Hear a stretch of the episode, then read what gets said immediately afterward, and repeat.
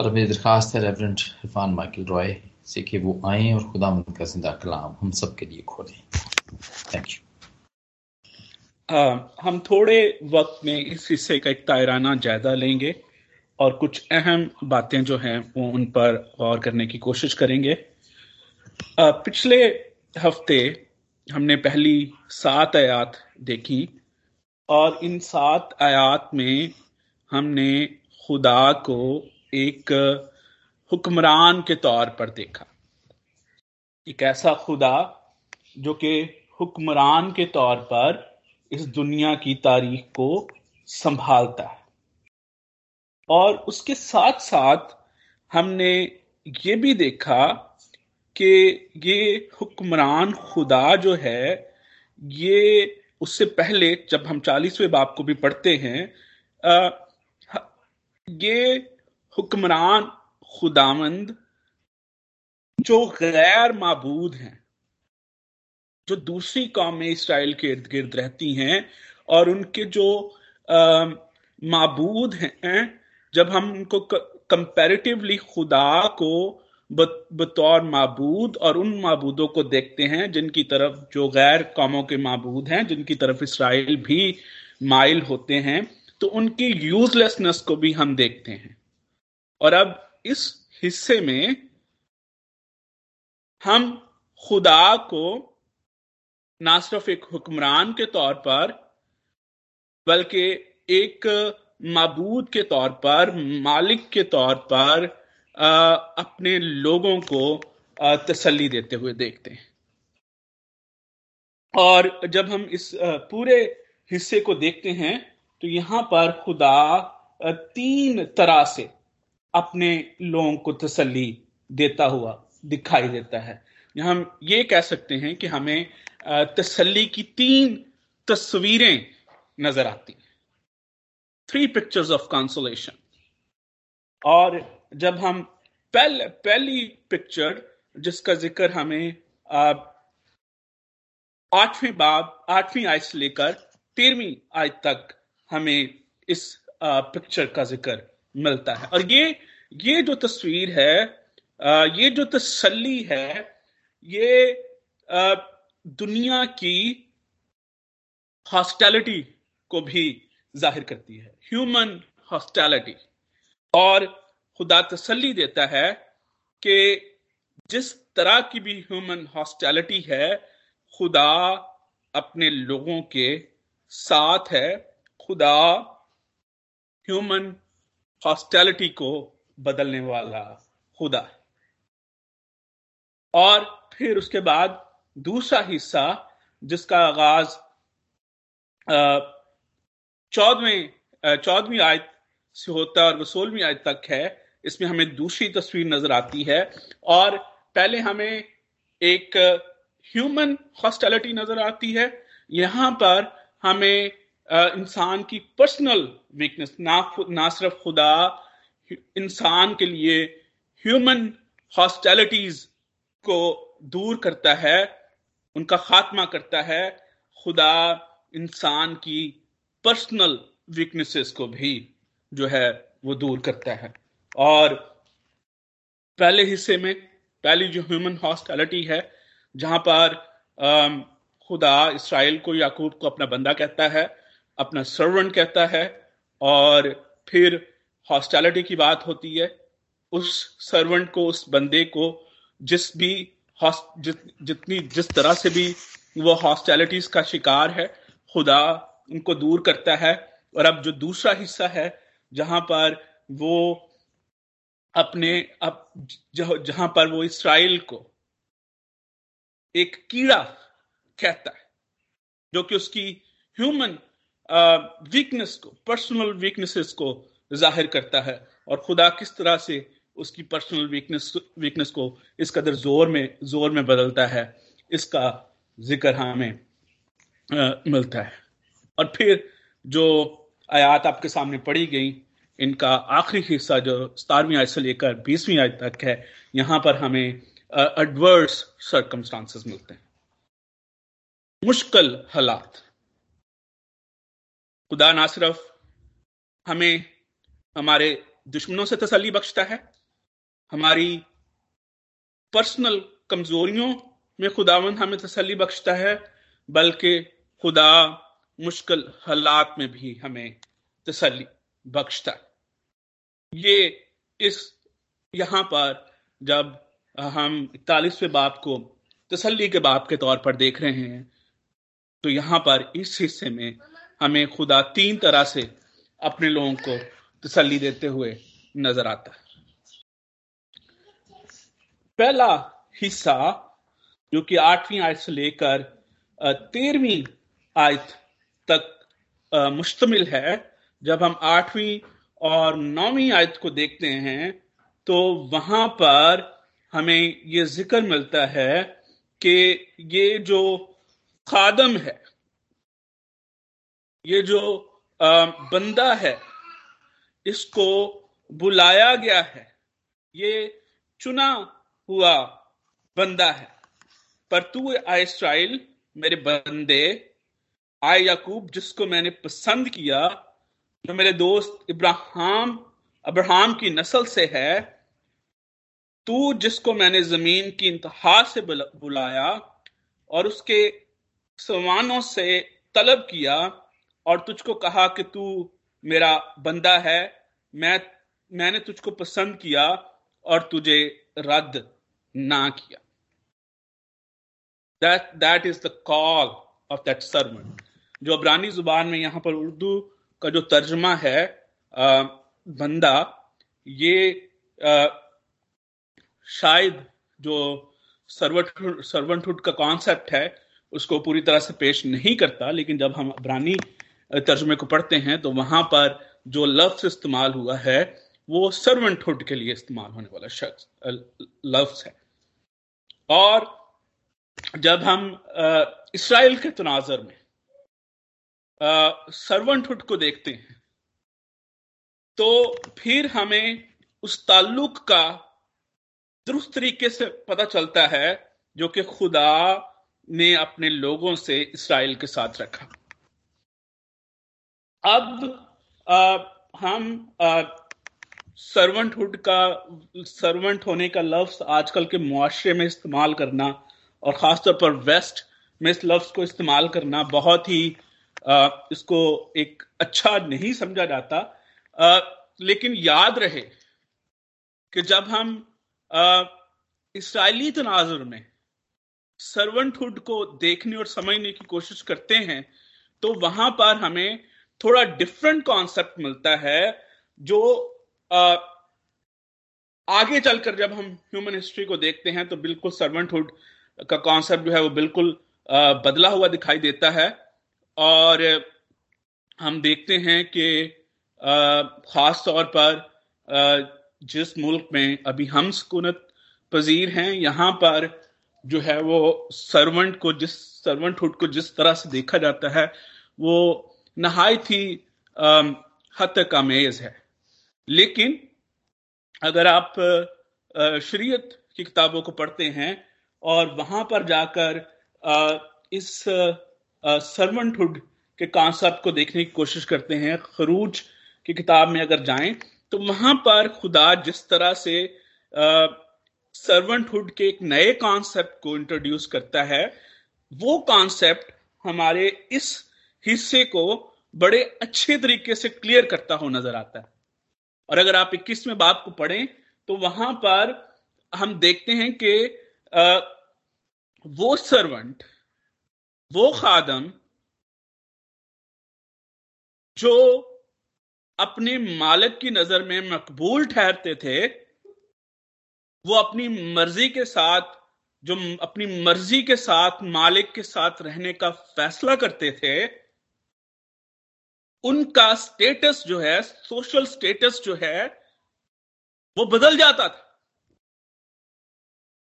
और ना सिर्फ़ उनका सोशल स्टेटस बदलता, बल्कि इसके साथ साथ और बहुत सारी प्रिविलेजेस भी उस खादम और उसके खानदान को मसर होती थी। और यहाँ तक जब हम इसराइलाइट इस हिब्रू हिब्रू कॉन्टेक्स्ट की जब जब जब हम देखते हैं तो उस खादम पर हमला, उस खादम की बेइज्जती मालिक पर हमला या मालिक की बेइज्जती जो है, वो समझी जाती थी। और यहाँ पर जब हम ह्यूमन हॉस्टेलिटीज की बात कर रहे हैं और उस ह्यूमन हॉस्टेलिटी में हम इसराइल के तनाजर में लफ्ज बंदे पर गौर कर रहे हैं तो हम बंदे को लफ्ज बंदे को इस तनाजुर में समझने की कोशिश करते हैं। और खुदा जब इसराइल को अपने लिए चुनता है, खुदा जब अपने लोगों को अपने लिए चुनता है तो खुदा मुकम्मल तौर पर अपने लोगों के स्टेटस को बदल देता है। मुकम्मल तौर पर अपने लोगों की, अपने लोगों की ना सिर्फ़ स्टेटस को बदलता है, बल्कि उनकी प्रिविलेजेस को भी बदलता है। खुदा जब अपने बंदों को, अपने खादमों को अपने लिए बुलाता है तो खुदा हर वो प्रिविलेज जो उसने अपने बंदे, अपने दोस्त इब्राहिम को दी, वो उसकी नस्ल को देता है, उसकी नस्ल को देने का वादा करता है। और फिर आठवीं और नौवीं आयत में जब हम देखते हैं कि यहाँ पर लफ्ज बंदे के स्टेटस को या उसके उसके पीछे जो कॉन्टेक्स्ट है उसको देख के जब हम दसवीं आयत में शामिल होते हैं तो फिर हम इस हकीकत को बेहतर तरीके से समझ सकते हैं कि अब इसराइल का जो स्टेटस है, अब इसराइल की जो प्रिविलेजेस हैं, खुदा यहाँ पर कहता है कि इस प्रिवलेजेस के साथ, इस स्टेटस के साथ उसको डरने की ज़रूरत नहीं है। अब वो खादम, वो बंदा जिसने अपनी मर्ज़ी के साथ, उस मालिक के साथ रहने का फैसला कर लिया है, उसका स्टेटस बदल चुका है, उसकी प्रिविलेजेस बदल चुकी हैं, अब उसको हॉस्टैलिटी से एनिमीज से, दुश्मनों से डरने की ज़रूरत नहीं। क्योंकि अब खुदा उस खादम का को संभालने वाला अब खुदा अपने उस बंदे को संभालने वाला है। खुदा अब उसको ज़ोर, कुवत और ताकत देने वाला खुदा है। अब ये डिवाइन कमिटमेंट है। ये एक divine L S L A sign हो चुका है कि खुदा उस बंदे ए, की बेइज्जती या उस बंदे को हरासा करना खुदा को ललकारने वाली बात है। इस कॉन्सेप्ट को हम और भी बेशक ये दो डिफरेंट इरा की बात है लेकिन जब हम अब्राहम को देखते हैं और वहाँ पर उसके खादम को, दमश्की अलियाजर को देखते हैं तो वहाँ पर वो जब खुदा के साथ बात करता है तो वो कहता है कि मेरा खादम जो अलिहाजर है, वो मेरे घर का मुख्तार होगा। यहाँ हम एक और ग्लिम्स हम देखते हैं कि ये जो कॉन्सेप्ट है, ये किस तरह से जो है ये डेवलप हो रहा है। और फिर हम आगे जाके शरीयत में हम खरूज की किताब में देखते हैं कि खुदा किस तरह से इस इस जो सर्वेंटहुड है, ना सिर्फ़ उसके कॉन्सेप्ट को बदलता है, उसकी, उसके उसकी प्रिविलेजेस को बदलता है स्टेटस को बदलता है, और फिर आगे जाके वही खादम, वो बंदा जो है, वो खुदा के लिए पालक बेटे और बेटियाँ भी कहलाते हैं। और अब वो खादम, वो खुदा के बंदे जो कि उसके घराने का हिस्सा हैं, जो कि उसके घर में शामिल हैं, खुदा उनको जो है खुद संभालता है। उनको डरने की ज़रूरत नहीं, उनको हरासा होने की ज़रूरत नहीं है। अगला जो पिक्चर है, अगली जो पिक्चर है, उसमें देखते हैं कि खुदा जो है वो इसराइल के लिए चौदहवीं आज को जब हम देखते हैं तो वो कहता है कि हरासा ना हो वह कीड़े याकूब पहली picture the picture of a servant और उस सर्वेंट के साथ जुड़ी हुई जितनी भी हॉस्टेलिटीज हैं, खुदा उनमें उसको तसली देता है और अब वो उस अपने बंदे के लिए अपने लोगों के लिए एक और कंसोलेशन की पिक्चर है जिसमें वो अपने लोगों की पर्सनल वीकनेसेस में भी उनको तसल्ली देता है। हरासा न हो कीड़े याकूब इसराइल की कलील जमात मैं तेरी मदद करूँगा। और जब खुदा याकूब को इसराइल को जो है वो कीड़ा कहता है तो इसका मतलब ये है कि वो उनकी कमज़ोरी की तरफ़ इशारा है। पर्सनल कमजोरियों की तरफ़ इशारा है। और इन पर्सनल कमजोरियों की वजह से इंसानी कमजोरियों की वजह से, इंसान होते हुए, कमज़ोर होते हुए की वजह से वो कुछ नहीं कर सकते। और जब तक खुदा उन पर मेहरबानी ना करे, जब तक खुदा उनको तसली ना दे हमारी जाती कमजोरियाँ जो है, वो हमारे लिए एक डाउन फॉल का बाहिस बायस बनती हैं। लेकिन जब यही कमजोरियाँ खुदा के सामने आती हैं, यही कमजोरियाँ हमारे मालिक के सामने आती हैं तो इन कमजोरियों को ज़ोर में बदल देता है। और जब खुदावन अपने लोगों को ये बताता है कि वो अपने लोगों की जाति कमजोरियों को ज़ोर में बदलता है। और यहाँ पर वो कीड़ा उसकी ट्रांसफॉर्मेशन भी इस हिस्से में हमें मिलती है कि खुदा किस तरह से अपने लोगों को ट्रांसफॉर्म करता है। और एक कीड़े से एक ऐसा एक ऐसा टूल वो बना देता है जो कि नहायत ही ना सिर्फ़ काबिल अमल है बल्कि उसकी उस, उसका ज़ोर उसकी कुवत और उसकी दहशत जो है वो बिल्कुल मुख्तलिफ़ है। और यहाँ पर लिखा है कि मैं तुझे ग्याही का नया और तेज दंदानेदार आला बनाऊँगा। क्रशिंग स्लैच हम आ, उस तस्वीर को अपने सामने ला सकते हैं।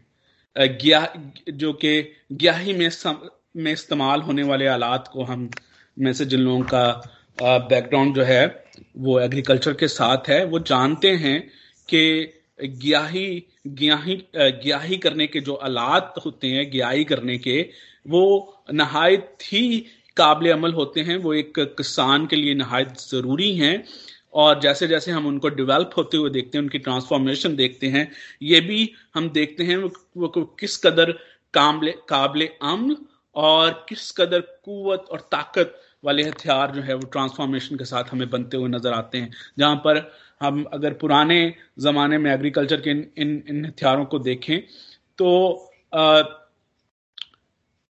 आज कल के जो they compact they are more energetic because they are using energy energetic energy to run लेकिन जब हम आ, पहले जो हथियारों की बात करते हैं जो जिन जो लकड़ी के हल, या लकड़ी के सुहागे। और फिर उससे भी पहले जब हम देखते हैं कि जो ग्याही जिनसे जो है वो गंदम जो है, गेहूँ जो है, उनको, उसको चॉप किया जाता, उन, उसको उसको जो है दाने जो है वो सिट्टे से निकाले जाते। वो जो आले थे, वो जो हथियार थे, वो नहायत ही तेज, भारी और का, और ज़्यादा आप कह लें कि काबले, जिनसे ज़्यादा एरिया को जो है वो घेरा जा सकता था। और यहाँ पर भी हम देखते हैं कि जो ट्रांसफॉर्मेशन है, एक कीड़े से एक ऐसे आले के तौर पर जो ज़्यादा भारी है, जिसकी ज़्यादा, जिसका ज़्यादा इस्तेमाल है, ये एक ऐसी ट्रांसफॉर्मेशन है जिससे खुदा अपने लोगों को ये बताने की कोशिश करता है कि जब खुदा अपने लोगों के साथ है जब खुदा अपने लोगों को तसली बख्शता है तो इस तरह से अपने लोगों की किस को ट्रांसफॉर्म करने का वादा करता है जो एक ऐसा आला जो कि पहाड़ों को भी कूटेगा और उनको रेजा रेजा करेगा और टीलों को भूसे भूसे की मानद बनाएगा। यानी दी complete transformation, a, a, a जिसका ज़िक्र हमें यहाँ पर मिल रहा है। और फिर जल्दी से हम जो तीसरी पिक्चर है यहाँ पर जिसमें एडवर्स सिचुएशन सरकमस्टांसेस का ज़िक्र है। और खुदा अपने बंदों को मोहताज और मस्कीन एक इलस्ट्रेशन यहाँ पर हमें नज़र आती है। मोहताज और मस्कीन पानी ढूंढते फिरते हैं, पर नहीं मिलता। उनकी ज़ुबान प्यास से खुश्क है और मैं खुदामंद उनकी सुनूँगा। मैं इसराइल का खुदा उनको तर्क ना करूँगा। मैं नंगे टीलों पर नहरें और वादियों में चश्मे खोलूँगा। This is another picture of consolation तसली की खुदा ने एक और पिक्चर अपने लोगों के सामने रखी जिसमें खुदा अब अपने लोगों को दरपेश जितने भी मुश्किल हालात हैं उनको भी खुदा दूर करने का का वादा करता है। खुदा अपने लोगों की हॉस्टैलिटीज को अपने दुश्मनों को दूर करने की तसली खुदा अपने लोगों को दे, देता है। और दुश्मन दुश्मन सिर्फ़ ये ही नहीं, वो दुश्मन जो कि हमारे लड़ाई में जिनका हम अपना सामना कर रहे हैं, जिनका जंग में हम सामना कर रहे हैं, बल्कि हॉस्टैलिटी ह्यूमन हॉस्टैलिटी किसी भी शक्ल में हो सकती है। ये दुश्मन हमारे बैरूनी दुश्मन भी हो सकते हैं और अंदरूनी दुश्मन भी हो सकते हैं। वो दुश्मन भी हो हो सकते हैं जिनका हमें जो, जिनको हम दूसरों की वजह से जिनका सामना करते हैं, और वो दुश्मन भी हो सकते हैं, जो कि जिनका हम अपनी वजह से, जो हमारे अंदर छुपे बैठे हैं, जिनका हम खुद, जो हमारे ही क्रिएट करदा दुश्मन हैं। और हम देख सकते हैं कि वो कैसी कैसी कैसी जंग है, जो कि हमें ना सिर्फ़ जिस्मानी तौर पर करनी पड़ती है, बल्कि हमें रूहानी तौर पर भी एक जंग करनी पड़ती है। और जब खुदा यहाँ पर हमें दुश्मनों से तसली देने की बात करता है तो वो हर तरह से के दुश्मन से, हर तरह की हॉस्टैलिटी से तसली देने की बात करता है। लेकिन यहाँ पर ये बात समझने की है कि वो उन लोगों को तसली देने की वादा कर वादा करता है, जिनको वो बुलाता है, जिनको वो अपने लिए बुलाता है, जिनको वो अपने अपने सर्वेंट अपने खादिम होने के लिए। बुलाता है। और फिर आगे जाके हम देखते हैं कि दूसरे हिस्से में खुदा अब पर्सनल वीकनेसेस की बात कर रहा है। ना सिर्फ़ वो हमारे दुश्मनों से हमें तसली देने की बात करता है, बल्कि जो खुदा हमारी पर्सनल जाती जो कमजोरियाँ हैं, जब हम उनको खुदा के सामने लाते हैं तो वो उनको ट्रांसफॉर्मेशन की बात करता है। खुदा हमारी जाती कमजोरियों को तब्दील करके उनको अपने जलाल के लिए इस्तेमाल करने की कुदरत और ताकत रखता है। और खुदावन का कलाम भरा पड़ा है कि जहाँ पर खुदावन के खादमों की जाती कमजोरियाँ खुदा के जलाल का बायस बनती हैं। खुदा उनको ट्रांसफॉर्म करता है और उनको अपने जलाल के लिए इस्तेमाल करता है। और सबसे बड़ी मिसाल हमारे सामने शागिर्दों की मिसाल है।